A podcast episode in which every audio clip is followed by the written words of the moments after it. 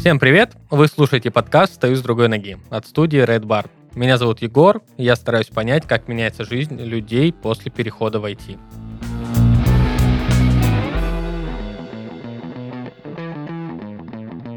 Сегодня у меня в гостях Муса, который продолжает искать себя. Муса, привет. Расскажи о себе, чем ты сейчас занимаешься. Всем привет. Я, собственно, сейчас работаю фуллстек-разработчиком компании Atol. Это московская компания. Я думаю, многие могли слышать о ней там по чекам. Кассам. Вот, собственно, этим и занимаюсь как раз. Да, это как раз разработка для платежных терминалов, которые ставятся на торговых точках. И мы проводим вот эти операции по оплате по картам, по ку ар-кодам. И потихонечку в интернете тоже готовимся запускать продукты. Прикольно, компания довольно крупная. Но давай вернемся в твое прошлое, в молодость. С чего ты начинал? Закончил школу, куда пошел? Ага, так. К концу там, вот этих десятых-одиннадцатых классов, когда идет уже осознанный выбор, насколько он может быть для семнадцатилетнего человека, происходит, не знаю, давление, которое испытывал, наверное, каждый с фразами: кем ты хочешь стать, выбирай сейчас или никогда, но всю жизнь вперед, иди учи ЕГЭ, нужные предметы, вот все в таком духе. Я не знал как раз-таки, чем заниматься, потому что я очень много времени спортом занимался и получил кандидата в мастера спорта, и параллельно просто старался там нормально учиться, без какой-то специфики. Вот, и... Ну, смотрел, да, какие, может быть, направления, куда ходить, что делать, как вообще быть в жизни. Вот. И плюс-минус там стандартный набор высматривал. Это экономика, что-нибудь с этим связанное. И вот еще как раз-таки из-за того, что я любил историю обществознания, мне было понятно, что можно попробовать и юриспруденцию как направление для обучения. Вот. И, собственно, я просто смотрел выпускников, подумал, ну, наверное, звучит хорошо, звучит престижно, и все, на этом, наверное, вот прям больше осмысленного не происходило выбора. Просто хорошая такая базовая степень образования, которая будет как юриспруденция, вроде о жизни, и не обязательно быть юристом. Я решил, что окей, буду готовиться, и так и поступил в универ, в Санкт-Петербургский государственный, на юридический факультет. Вот, выбирал, да, вуз по выпускникам и по близости к моему родному городу, потому что я родился в Ленинградской области, там в трех часах езды от Санкт-Петербурга. И для меня это был идеальный вариант, что вроде недалеко, и родители рядом, но и уже и крупный город. Вот. А по выпускникам, да, я тоже смотрел вуз хороший, и там наша политическая верхушка, просто очень много известных людей, это тоже подкупало, и выбор был сделан. Так, собственно, я и проучился четыре года бакалавриата, а потом вместе с этим начал по окончании бакалавриата работать помощником адвоката в юридическом бюро и еще подрабатывал на полставки, так сказать, в университете, который же и закончил, специалистом по защите интеллектуальной собственности. Вот. Ничего себе, ты успел сразу совмещать начал. Да, и еще, короче, третьим же было вдогонку, чтобы не расслабляться, магистратура, также по юриспруденции, гражданское право. Хоть заочно? Очное. У нас было два дня в неделю с утра до вечера. Там один будний, один выходной. Поэтому можно было совмещать с работой. А, неплохой график, удобный, да. Вот. И, по сути, да, получается шесть лет учебы юриспруденции в университете, бакалавр, магистр. И вот работа в бюро параллельно с магистратурой в университете. А потом, после того, как и магистратура закончилась, где-то вот в этот промежуток, я эти две работы тоже бросил и перешел работать в Сбербанк юрисконсультом по обеспечению розничного бизнеса банка. Там такие юридические вопросы, как там ипотека граждан, что еще, наследство, доверенности, вот. Все, что там связано с гражданами, с людьми, что люди приносят нам в банк. Вот. Эти все вещи проверял на риски, просто там правильно или неправильно поступать. И, ну, прям базовые такие вещи. Вот так в Сбербанке, да, проработал. Ну, то есть, судя по всему, тебе нравилась твоя профессия юриста в тот момент, раз ты менял компании, прям работал и в Сбербанк пошел, правильно? Ну, нравилось, да, да. Почему нет? Это приносило определенное удовольствие, но все равно монотонность она была, и вот этот, не знаю, атмосфера душнилства, как сказать, юристов, она все равно присутствует. Это, да, не самая веселая работа, это точно.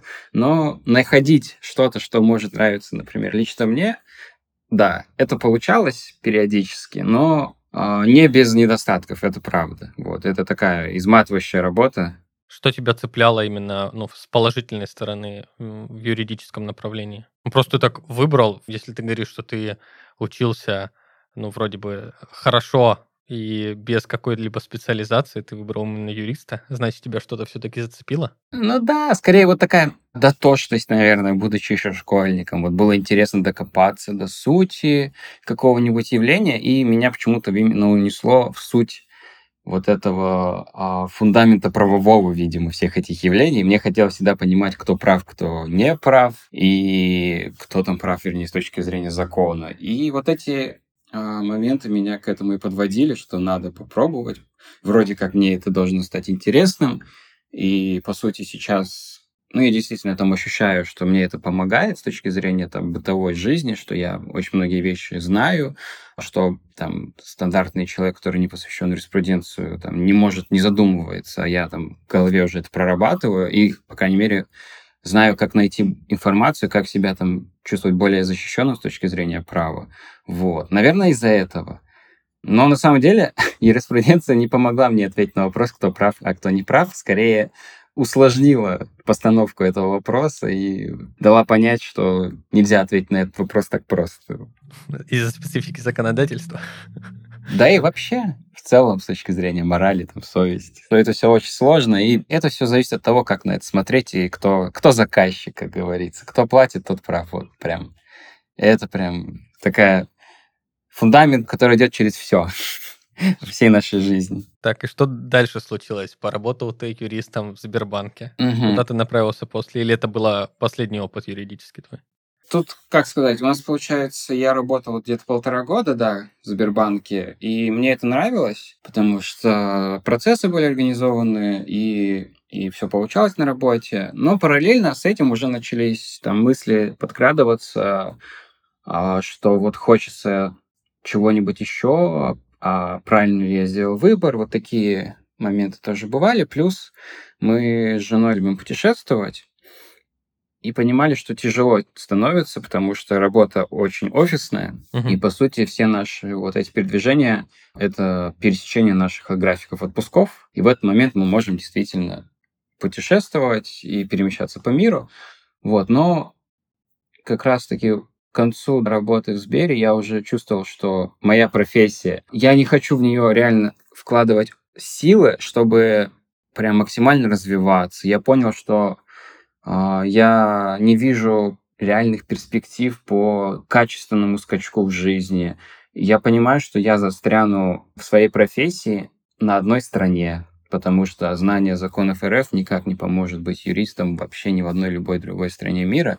И вот это чувство скованности, чувство того, что я не то чтобы прям супер люблю свою профессию, а просто воспринимаю как работу, они всегда подталкивали к тому, что надо что-то менять. И я просто пришел к тому, что я ушел из банка, ну так и объяснив решение, что я хочу поменять, да, свою жизнь, сферу, в которой я буду заниматься.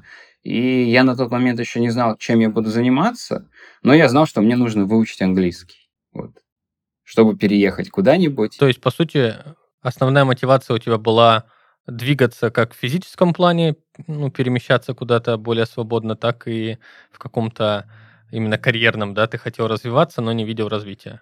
Да, ну как бы развитие-то есть, понятное дело, всегда, но... Там, да, вопрос скачка, то есть там поднять зарплату на десять-пятнадцать, а вершина это там икс два, это не то, что я бы воспринимал как реальный потенциал, к которому я бы стремился. Вот. И... Ну, понятно, ты видел свой потолок, а хотел двигаться да, выше, да? Я понимал, что потолок, к которому я буду идти, это путь в тупик, так еще и с таким уровнем ответственности, от которого спать будет невозможно даже по выходным, наверное.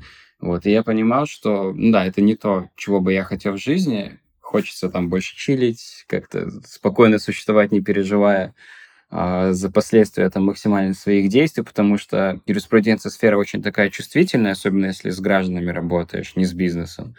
и сам начинаешь переживать за судьбы людей, потому что к тебе, как всегда, обращаются, как правило, уже с супер там проблемами. Обычно люди все равно стараются сами как-то решить проблему, и уже в крайних случаях идут к юристам. И вот всегда работать с крайними случаями тоже изматывает, приходится проникаться. И вот эта тяжесть времени такого тоже накладывала отпечаток, и становилось все тяжелее и тяжелее. И поэтому, да, я хотел получить вот эту свободу, так называемое передвижение, но и, наверное, сбросить с себя вот этот груз давления и ответственности, который на меня накидывала юриспруденция. И ты решил сразу сбросить его полностью до принятия решения о том, куда да. будешь двигаться дальше? Да, я понимал, что учить английский тяжело, совмещая с работой. Потому что, ну, как обычно рабочий день выглядит у людей. Ты там утром еле проснулся, умылся, поехал на работу, через час доехал, в офисе до семи, еще полтора часа обратно домой, вечер, стараешься отдохнуть, и сил, чтобы заниматься чем-то еще, ну, прям надо себя заставить, то есть это прям большой шаг. И сил все равно намного не останется, останется там на два-три часа, если вообще ничем больше не заниматься, да, вот, никаких развлечений. И все, и дальше заново, и так по кругу, а на выходных либо ты реально будешь заниматься, либо хочется отдохнуть, ты отдыхаешь. Либо полежать на диване, да? Да, да. Я, я любитель полежать на диване, ничего не делать. Я понимаю, что мне будет тяжело а, параллельно учить английский. Я хотел вот прям окунуться, погрузиться полностью. И, собственно, благодаря этому, да, я стал более уверен в том, что надо уходить с работы, менять кардинально все, сжигать мосты. И я так и сделал, да, и начал учить английский уже... без работы, а фулл-таймом занимался английским. И сколько ты так им занимался? Наверное, чуть больше года. Ничего себе, то есть ты чуть больше года не работал и занимался английским? Да, ну как, работа была условно, она была такая, то есть я помогал фирме отца периодически с его проблемами. Это позволяло иногда тоже немножко отвлекаться, но да, по сути, я бы сказал, что очень много времени я именно тратил на изучение языка, и подготовку к экзаменам. Я начал еще смотреть, какие есть программы по переезду в другие страны. Вот. И я понимал, что так как я не привношу никакой пользы никому из других стран своей профессии, мне нужно чем-то другим привлечь к себе. Угу. Вот этот уровень языка высокий, это очень хорошее было подспорье. Я понимал, что это в жизни полезно в любом случае будет. Это скилл, который нужен почти везде, в глобальных профессиях. Да, без языка сейчас. Вот, сложно. И я, да, плотно сел за английский тогда. Так, выучил ты язык. Я так понимаю, ты какой-то айлтс сдавал экзамен? Да, я сдавал айлтс General для иммиграционной программы. Вот, и, по-моему, у меня получилось восемьдесят девять. Ну, это получается, там, си один, это от семи до восьми, вот у меня восьмерка. Ну да, это прям очень высокий балл. То есть там не, немножко можно было докрутить до восемь с половиной и си два, такого fluent, как это там называют. Но Флюенс. Это уже было как бы не то, чтобы и нужно. В большинстве случаев би два, си один за глаза хватает. Я понял, что могу смотреть сериалы там спокойно на оригинале и читать более-менее комфортно, изредка поглядывая словари, и говорить комфортно. Вот. И да, тогда я понял, что все, этого хватит. Вот, сдал экзамен. Что случилось дальше? Дальше мы с женой, она сделала плюс-минус то же самое, тоже выучила айлтс, но уже после меня. И мы параллельно подали заявки на иммиграцию в Канаду по самой базовой программе, где просто есть вот эта система подсчета баллов. И угу. тупо от того, какой ты имеешь возраст, профессию, вернее, квалификацию, опыт работы, стаж, как раз-таки уровень языка, подсчитываются твои баллы. Если... ты проходишь, тебя приглашают подавать документы, если нет, то пытаешься поднять баллы дальше, либо надеешься, что балл упадет. Вот там такая система есть. И мы сдали экзамен, как раз-таки такая была цель достигнута, и ждали как раз результатов в этих выборах этой системы. И параллельно как раз задумались о том, что мы будем делать уже, если мы собираемся переехать, как жизнь свою менять дальше. И мы зацепились за варианты, что надо попробовать стать юристами уже в других странах, и начали изучать варианты, какие есть. Понимали, что во всех англоязычных странах система права абсолютно другая, так называемая common law, и, ну, что придется переучиваться. То есть, да, есть шансы, что это займет меньше времени, но очень много денег, очень прям больших количества денежных ну, средств. Ну и по факту все заново все равно. Да, и я еще параллельно понимал, что мы вроде месяца два начали прорабатывать этот вариант, изучали, какие экзамены есть, как надо подготавливаться, что от нас требуется, вот. И чем больше мы погружались в это, тем больше я понимал, что, блин, там нужно столько сил на это потратить, столько энергии убить из средств, из финансов, да. И я не то чтобы хочу вообще, ну, то есть не то чтобы я хочу этим заниматься, по сути, в будущем как профессия. Я понимаю, что я убью столько сил и средств за то, чем не то чтобы я особо и хочу заниматься. И эта мысль как раз-таки меня испугала, что типа вот я человек, который не знает, чем будет заниматься и чем хочет вообще. Но она позволила мне задуматься о том, чтобы просто сбросить этот груз уже своего образования, что я много лет убил на учебу условно, убил на работу. Но я понял безысходность этого сценария, и это мне позволило вот просто откреститься и с нуля подумать о чем-то еще. То есть о других сферах, и я начал как раз-таки задумываться, что еще я могу попробовать, что мне может понравиться. Вот. И, и как ты дошел до ай ти? Да, и в этот момент были идеи там, стать аналитиком в экономике, но для меня это было что-то, знаешь, что-то похожее на юриспруденцию, но просто там, в другом цвете, потому что это то же самое, угу. тоже обслуживание бизнеса. Не с буквами, а цифрами, да? Да, во-во, прям... Плюс-минус, вот реально, об одном и том же история. В те же самые компании надо идти, должности плюс-минус будут называться так же, путь такой же, возможно, только потолок выше. И потолок тоже низкий, да? Ну, чуть, он, он получше, перспективнее, потому что всегда есть менеджмент, там, топ-менеджмент и так далее. Вот, но, да, идея была все равно та же самая, это корпоративная жизнь, бессонная ответственность, вот это вот все. И угу. я, как любитель смотреть ютубчик, видел кучу раз всю эту легендарную рекламу «Иди в ай ти», а, здесь там mm-hmm. триста кавна на секунду, все вот это фоном играет. Для меня это просто всегда было как что-то такое ближе к инфо-цыганству, я, короче, этого всегда фильтровал, типа, ой, идите подальше, не надо мне тут рассказывать. А тут решил вспомнить, да? Все-таки реклама подействовала. Да, и не то, что прям вспомнить... Я просто всегда любил железки, железо компьютерное с детства, но как раз-таки никогда не занимался ничем связанным с программированием, потому что это было слишком не для меня, как я думал. И обходил это стороной, я просто мог там починить ноут, починить компьютер, я не знаю, аккумулятор в телефоне поменять, на айфоне, да, условно, там, друзья мне... Такое больше инженерное, да? Да, вот что-то такое. И тут я подумал, ну, блин, вроде как я могу чем-то похожим заниматься. Почему бы не попробовать, не посмотреть, что происходит там в мире ай ти и как это все работает. Я, да, начал изучать уже на Ютубе, в интернете статьи смотрел. Зашел в чаты, специализированные там для айтишников, там спросил у них, как войти в ай ти. Это было русскоязычное сообщество в Телеге. С спецификой русскоязычного токсичного сообщества мне сказали никак, забей, даже не думай. Вот это была классика. Что иди дальше, развивайся юристом, ну, ну нафиг это ай ти. Ну, это все говорили айтишники, ага. Что смешно. Но пара человек все-таки дали отдельные советы, с чего начать, где посмотреть. Там сказали, вот есть языки программирования, есть эйч ти эм эль, си эс эс, ты попробуй, понравится, не понравится, дальше уже решишь. Вот. Я плюс-минус этого совета прислушался, начал смотреть на Ютубе и наткнулся там на самые популярные видео и... Так как я, да, знал английский, мне часто попадались и иностранные записи про языки программирования и про то, как попасть в сферу ай ти. И я увидел, да, что есть несколько путей, там курсы, самоучки есть, и есть некий буткэмп. Я mm-hmm. решил такой посмотреть, что это такое. Я увидел, да, на иностранных как раз источниках, что это интенсивная жесткая программа, где там за несколько месяцев делают из тебя готового к работе специалиста.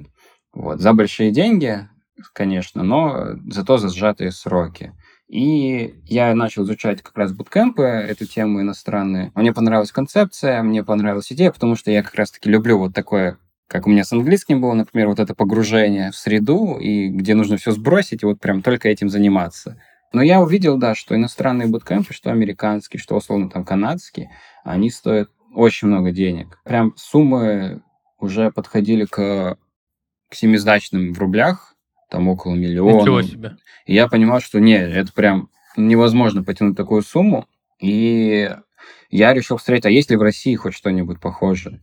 Потому что мне почему-то показалось, что я тоже так немножко начал гуглить в РФ и что-то ничего не нашел. Но тут решил прям покопаться и обнаружил то ли два варианта на самом деле. Один из них я уже не помню, а вторым был как раз Elbrus Bootcamp, в котором я и проучился. Вот. Это был такой сайтик стандартный, что ли. Там была статистика, чем они занимаются, и ссылка на YouTube-канал и на ютуберов, где было интервью с, как раз-таки с главой буткемпа. У него брали интервью, в общем, и он рассказывал про эту концепцию, что он сам тоже в Америке был, видел эти буткемпы, и он приносит этот опыт в Россию. Я такой, ну, клево, почему нет? Посмотрел ценники, ценники гораздо более приземленные. Вот, проникся этой идеей, да, и я решил, что надо подготовиться, немножко самому поизучать, и потом туда пойти, пройти этот интенсивный курс. Мы пообщались с ребятами, которые уже завершили свое обучение в Эльбрус. Каждый из них поделился своей уникальной историей о том, как изменилась их жизнь после буткемпа. До ай ти я работал ассистентом финансового отдела в компании «Шелнефть». Я занимался обработкой первичных документов, затем обрабатывал авансовые отчеты сотрудников. До ковида я регулярно работал в офисе, а после нас перевели на удаленку. Меня устраивал тот факт, что я работал на компании международного уровня. В этой работе были возможности развиваться, разные командировки, в том числе за границу. Многие мои коллеги даже жили и работали за пределами страны. Были и сложности. Например, с наступлением ковида в компанию началась программа оптимизации. Из-за этого повышение оказалось едва ли достижимым. Индексация зарплат стала ниже обычного, да и премии все были отменены. Однажды я проснулся и понял, что нужно менять что-то в своей жизни.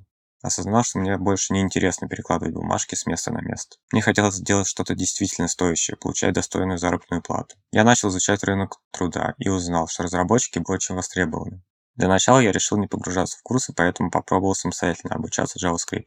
Мне важно было понять, есть ли мне интерес к этой профессии, понравится ли мне этим заниматься на постоянке. Как оказалось, понравилось. Я стал искать место для эффективного обучения, изучал множество вариантов курсов, обязательно читал отзывы, смотрел на длительность обучения и программу курса. Как бы я ни старался найти то самое, все не подходило. Тогда по совету друга, который, кстати, также оканчивал эту школу, я пошел в Эльбрус. Надо сказать, что решение довериться другу было правильным. Я ни о чем не жалею. В Эльбрус достаточно плотный график обучения, поэтому для хорошего усвоения материала мне пришлось уволиться из Шелл. Отчасти это был рискованный шаг, так как я понимал, что примерно пять-шесть месяцев мне придется жить без какого-либо дохода. К счастью, я накопил достаточно средств, поэтому моей финансовой подушки хватило бы на восемь-девять месяцев. Я решил рискнуть. Учеба проходила в онлайн-формате. Обучение заняло четыре месяца, плюс еще примерно месяц на поиск работы. Стоило ли оно того? Определенно да. На данный момент я понимаю, что я делал что-то нужное. Я делал то, что может быть кому-то помочь. Не буду кривить душой. Зарплата тоже кажется достойной. Это не менее важно. То, к чему я стремился. Спонсор этого сезона – Elbrus Bootcamp. Это первая и самая крупная в России школа программирования в уникальном и эффективном формате, где студенты практикуются офлайн на протяжении двенадцати или пятнадцати недель. Эффективность этой методики заключается в полном погружении в процесс обучения и в быстром восприятии информации. Практика происходит на реальных проектах, а каждая строчка кода – это строчка в портфолио. Эльбрус предлагает два направления обучения – JavaScript, Full Stack и Data Science. Обучение можно проходить как офлайн в Москве или Санкт-Петербурге, так и онлайн, если вы не планируете переезжать в столицу на время обучения. Получить более подробную информацию или просто узнать о том, кем вы можете стать после обучения в Эльбрус, можно на бесплатных мероприятиях. Ссылка в описании. А как ты определился именно в направлении? Ну, там же в ай ти тоже много направлений, mm-hmm. даже среди программистов есть и бэкэнд, и фронтэнд, и дата-сайентисты. Mm-hmm. Ну да, это хороший вопрос, потому что это сложно. И я, да, видел на Ютубе есть ролики, где описывают вообще сферу ай ти, то, чем там занимаются. Ну, обычно, да, иногда любят советовать, иди сначала в тестировщики, потом пойдешь дальше, потому что это, мол, самое простое. Вот. Но мне не понравился такой подход, что надо заходить как-то с краю. Сбоку, да? Да-да-да, сбоку. Я решил, что надо идти туда, где бы хотелось заниматься. Плюс еще в буткемпах, как правило, нету большого выбора, чем заниматься. И профессии там были либо Data Scientist, либо веб-разработка. Все. Data Scientist — это опять циферки математика. Я такой, нет, не мое. Опять аналитика, да? Да, да, да. Опять она тут. Звучит вообще невесело. А веб-разработка, там в буткемпе как раз они учат full stack, то есть и бэкэнд, и фронт параллельно. Угу. И я решил клево, потому что попробовать можно и то, и то. Профессия-то хорошая, это уже разработчик, это уже такая основная боевая единица, и очень хорошее место для старта веб-разработка. Ты научишься концепциям, программированию. Если не зайдет, ну, попробуешь другие сферы, но как старт для меня показалось вообще идеальным вариантом. И сколько ты так учился? У них на самом деле программа рассчитана где-то на три месяца, ну, плюс у меня, например, был месяц, да, предподготовки, там, в таком щадящем режиме. Но, да, так как мне тяжело заходило, я где-то, наверное, месяцев пять, пять с половиной там проучился, потому что там периодические фазы можно проходить повторно, если чувствуешь там неуверенность или если не прошел вот эти промежуточные экзамены. Я там на одной из фаз заболел ковидом, как раз-таки был разгар ковида. А еще на одной из четырех таких фаз, да, я действительно почувствовал, что я не до конца проникся темой и попросил там, что надо еще раз мне ее пройти, поэтому у меня оно растянулось обучение на пять с половиной где-то вот так месяцев. Но зато после этого, да, я был уверен в своих знаниях и в своих силах для поиска работы. И как с поиском работы было после обучения? На самом деле весело. Вот это такое главное слово, такой лейтмотив был происходящего. У нас там в буткемпе была карьерная неделя, где нам объясняли как раз-таки основы того, как делать резюме, что нужно для собеседований успешных, где искать работу, как подаваться, как себя презентовать. То есть была такая прокачка софт-скиллов. И потом мы шли в вот этот такой бой к работодателям, собеседоваться. Но, по сути, у меня войны такой боевой не случилось, потому что у меня было, по сути, три, вот если так взять честно, три техсобеса, наверное. И с первого же я получил оффер, и со второго я прошел на последней там стадии вот этого хайринга, но я уже остановился и сказал, что я вот принял оффер, который мне уже дали, поэтому я остальные там собеседования как раз-таки прервал. Ну, получилось несложным найти работу, и плюс я почувствовал огромную разницу по сравнению с теми собеседованиями, которые у меня были, когда я занимался юриспруденцией, насколько здесь круто. Это было для меня прям неожиданностью, очень приятно. А что касается финансов, ты выиграл относительно своего юридического опыта в начале, или все-таки тебе пришлось какое-то время быть, скажем так, в минусе? Нет, я выиграл.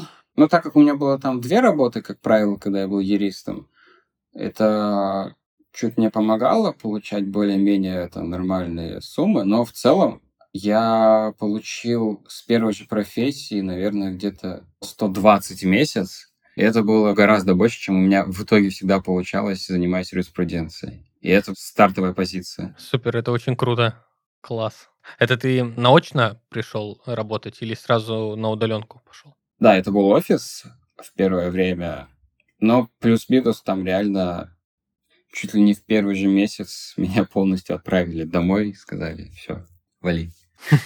Ну, типа, там никого нет, смысл. Разработчиков все равно нет на работе в офисе, как бы. Ну да, да, разработчики не такие, они вроде есть, а вроде нет. Да-да-да, поэтому мне сказали, а что ты делать будешь? Я такой, ну... Это Питер был, да, в Питере, или ты переехал? Первое место я был еще в Питере, да, и, по сути, да, сразу домой отправили. Я уже из дома осваивал азы профессии. Круто. А вот такой вопрос. Как вообще отнеслись твои близкие к таким переменам? Ну, ты взял на год, ушел с работы, пошел учить язык, потом внезапно решил сменить сферу деятельности. Как вообще отреагировали? Ну, я понял, что жена явно тебя поддержала, а там родственники, друзья.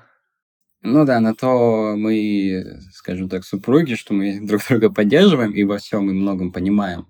Поэтому она плюс-минус тот же путь избрала, потому что она тоже юрист, мы в универе познакомились. Здесь вообще никаких проблем никогда не было. Мы поддерживаем друг друга и до сих пор идем единым фронтом по нашим мечтам. Вот. А, шикарно. Да, с родителями, ну как бы сложно всегда, потому что разница поколений, для них все равно непонятно, что это такое, чем я тут занимаюсь. Дома сидишь, деньги зарабатываешь. Да, да. Юристом ты хотя бы... Они могут сказать, знаешь, там, своим друзьям, знакомым, типа, о, сын юрист. Это понятно. Сын сайтики делает, звучит уже как-то даунгрейдом, что ли, в этом понимании. Но им на самом деле, у меня родители в этом плане действительно понимающие, поэтому они всегда держались в позиции, лишь бы мне было норм. Вот. Если я чувствую, что это окей, что я этим реально хочу заниматься, ну, они не будут против, даже если они действительно против. Вот. Поэтому... И как ты теперь себя чувствуешь? Чувствую себя... А, с точки зрения смены профессии? Ну, с точки зрения жизни, как ты себя ощущаешь? Стало тебе комфортнее? Ты не жалеешь? Ну, на самом деле вообще ни капли не жалею. Вот, потому что... Ну, в жизни произошли только качественные изменения после смены профессии. Это прям очень сильно заметно. И с точки зрения... Ну, вот если к прошлому вопросу возвращаться, то друзья тоже радостно это восприняли. Еще из-за того, что сменилась профессия, и новых друзей больше стало, и круг общения расширился. И, ну, сложно сказать на самом деле, насколько я доволен, потому что сейчас все равно тяжелая ситуация в мире во всем, и очень трудно переключиться, отключиться и посмотреть на все со стороны, потому что сейчас просто как-то некомфортно все равно ощущаю себя. Вот. Но я действительно верю в то, что я сделал все хорошо и правильно, и ни разу не пожалел, потому что, ну, вот если базово, то, конечно, в разы больше свобод, удаленка. Я сейчас живу в Грузии, в Тбилиси, и работаю так, как хочу. График, соответственно, свободный. Я нахожусь в комфортных отношениях с работодателем, с коллегами. Я занимаюсь в сфере, которая... Мне действительно стало интересно, и я вижу чуть ли не безграничные перспективы в плане того, чем я могу и буду там, например, заниматься и с точки зрения финансов, и с точки зрения вариативности. На самом деле, да, я очень доволен этим выбором, и что я действительно нашел этот bootcamp, нашел вообще ай ти-сферу, поверил, а, там, перешагнул через себя, через свои предубеждения. Вот. Наверное, вот так отвечу. Это прям завидно. Я сам работаю в ай ти, и все равно умудряюсь тебе, сижу, завидую. Очень, очень круто. Вот расскажи, ты сказал, что супруга тоже пошла по твоим же стопам. Я так понимаю, она тоже в ай ти, да, перешла у тебя? Да, да, то же самое. Но у нее единственная разница, что она чистый фронтендер сейчас и работает на маленький стартап. То есть со своей спецификой я более в таких комфортных условиях нахожусь. У меня есть процессы отлаженные, у работодателя большая компания. Все есть, отличный стэк, современный, отличные коллеги. Ну, то есть все отстроено. Главное, делай задачи, все. И я как бы успешно с этим справляюсь, и больших проблем у меня работа не вызывает, никаких стрессов, там, смены проектов. То есть у меня максимально комфортная ситуация. У жены, так как это стартап и аутсорс, соответственно, куча специфики, интенсивность больше. Но я верю в то, что это ей помогает быстрее прокачиваться. Да, стороны. Зато опыта больше, потом тебя обгонят. Да-да-да. Скажут, ха-ха, Джун. Я не против. А вы оба на удаленке, да? Да, мы оба как раз на удаленке, потому что устроились работать еще будучи в России. И уже тогда это были больше в сторону удаленки у нас работы. Но когда там в марте... Вся эта ситуация стала максимально нагнетаться. Мы поняли, что лучше уехать в поисках спокойствия. Мы уехали как раз в Тбилиси, и работодатели ни мой, ни жены не были против. Поэтому для нас это было максимально комфортно. Да, поэтому мы сейчас в квартире, на удаленке, оба работаем. Очень круто. Ну, по сути, ты достиг задуманных целей. Ты хотел убрать потолок, теперь тебе безграничное просто развитие. И ты еще и смог переехать, да? Да, ну, по крайней мере, звучит, что прям я на верном пути, потому что не знаю, насколько я, например, в Грузии останусь. Это сложный вопрос, сложно сказать. Но возможность действительно менять страны, города. Мы успели и в Батуми два месяца пожить и вернуться обратно. Что ты можешь просто буквально посмотреть квартиры Airbnb, проверить визовые ограничения какие-нибудь с другими странами и поехать туда и оттуда работать. Это прям большой кайф, и я очень рад, что я могу так сделать. И, наверное, с другой стороны, да, действительно, перспектива, потолок, вот этот безграничный, ну, по крайней мере, он далеко, гораздо перспективнее для меня, чем был раньше в юриспруденции. И, наверное, еще из такого, что прям очень здорово, это... Ну, прям действительно отношение к работнику. в сфере ай ти, я не знаю. Это настолько нетоксично по сравнению с тем, что было раньше. Я в шоке от этого, что действительно ты можешь быть более-менее на равных с работодателем, что с твоим мнением могут считаться, что ты не должен пахать там до смерти. Вот эти все вещи, что здесь нет таких стереотипов, прям, что здесь будут о тебе заботиться какие-то корпоративные психологи, это вообще что такое? Ну, в общем, пока для меня это выглядит как другой мир в сравнении. Короче, чувствуешь ты себя комфортно? Да, да, в разы комфортнее, чуть ли не во всех аспектах, которые там стандартные для работника, ну, на стандартную компанию. То есть прям в каждый аспект можно заглянуть и увидеть качественное улучшение. Я бы не идеализировал в любом случае, но да, это действительно гораздо лучше. То есть не без недостатков, но в разы лучше. Классно. Расскажи, по твоему мнению, какими качествами должен обладать человек, который хочет перейти в ай ти?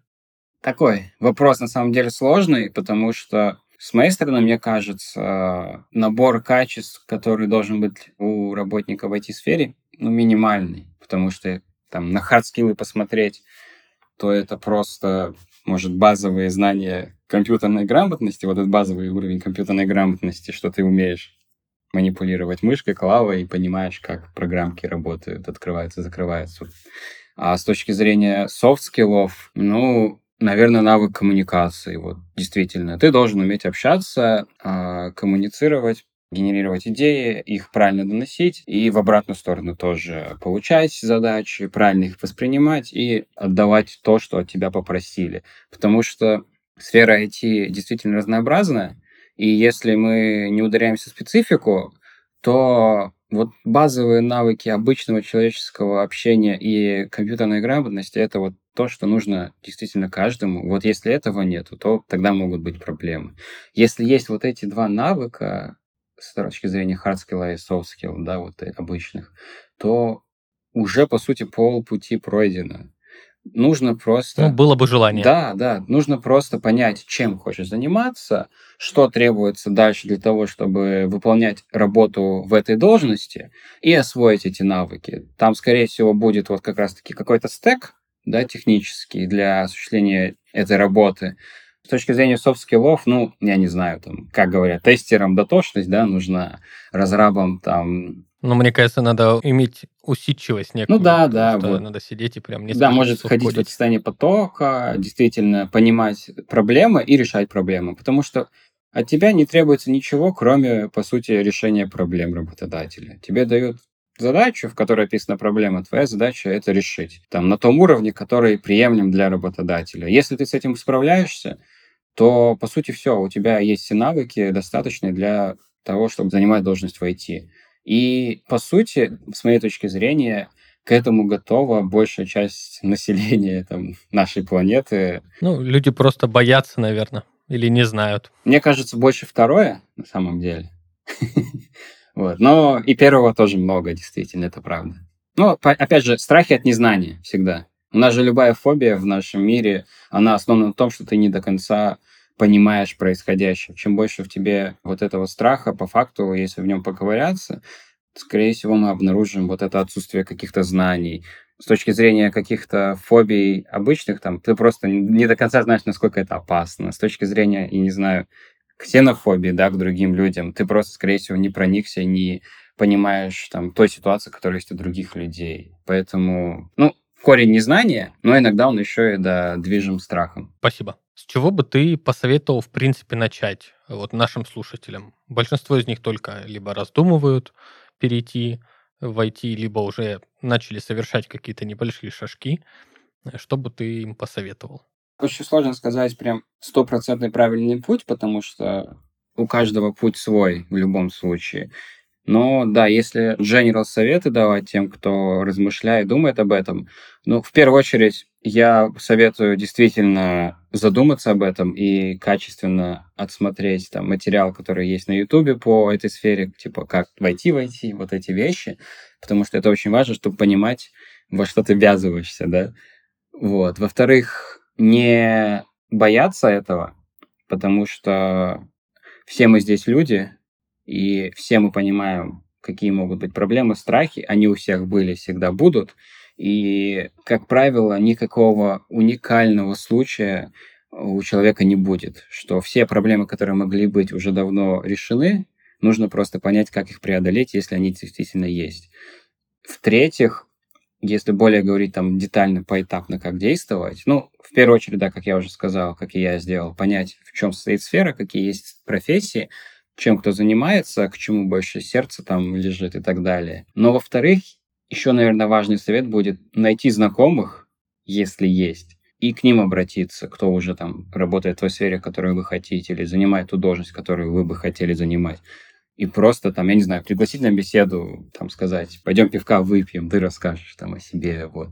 И личный опыт, он тоже очень полезен, потому что он дает гораздо больше эмоций, чем изложение на источниках там в интернете, действительно. И, наверное, когда в личном опыте происходит обмен, ты можешь больше получить деталей о профессии, которые нигде бы не услышал. И, наверное, в этот момент вкладывается больше чего-то более личного для тебя. Ты можешь узнать конкретно о своих проблемах, которые могли бы быть там. Либо тебе бы сообщили что-то такое, чего бы ты реально больше бы не узнал, и тебе лично это бы показалось неприемлемым. Вот. Дальше, если знакомых нет, такое реально бывает. У меня, например, нет знакомых айтишников практически нигде, вот никак. Вот я, например, да, я ходил в чаты ай ти-сообществ, можно, не знаю, в Инстаграме найти блогеров. Ну, то есть найти пути в LinkedIn, скорее всего, тоже много вариантов. И писать людям, кто занимается этой сферой. В большинстве случаев, я думаю, процентов восемьдесят подробно ответит на любой вопрос, который захочется спросить, все изложит. Потому что, ну, я заметил, что здесь все реально в сфере ай ти очень дружелюбные в большинстве случаев, и мы будем только рады помочь друг другу, потому что действительно сфера на этом держится, на взаимопомощи, взаимовыручке. Вот. Дальше узнал вот эту информацию, поборол в себе страхи, потому что, ну, в большинстве случаев, как я уже сказал, надо понимать установку, что страхи надуманы, процентов девяносто пять проблем реально решаемые, и уже кем-то когда-то решались, нужно просто понять, как, и, может, спросить как раз-таки у знакомых или, ну, в соцсетях, например, да, кого-то встретить с такими же проблемами. И все, и просто верить в себя. Вот. Ну, банально, тут ничего больше не посоветовать. Побороть страхи, главное, а дальше уже да, да. Ну, пойти учиться. Да, чем больше ты будешь понимать о самой сфере, тем меньше у тебя реально страхов останется. Но главное, да, не бояться попробовать, потому что, но с моей точки зрения, оно действительно того стоит. И, наверное, для большинства людей это тоже будет, как и для меня, более качественным скачком в жизни.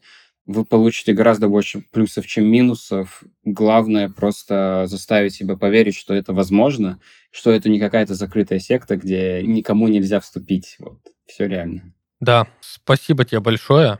Я думаю, к твоему мнению прислушаются. На этом наш выпуск подходит к концу. Слушайте нас на любых платформах, где вы слушаете подкасты. Обязательно ставьте лайки. Очень ждем каждый ваш комментарий. Это был подкаст «Встаю с другой ноги». С вами был Егор. Всем пока. Всем пока.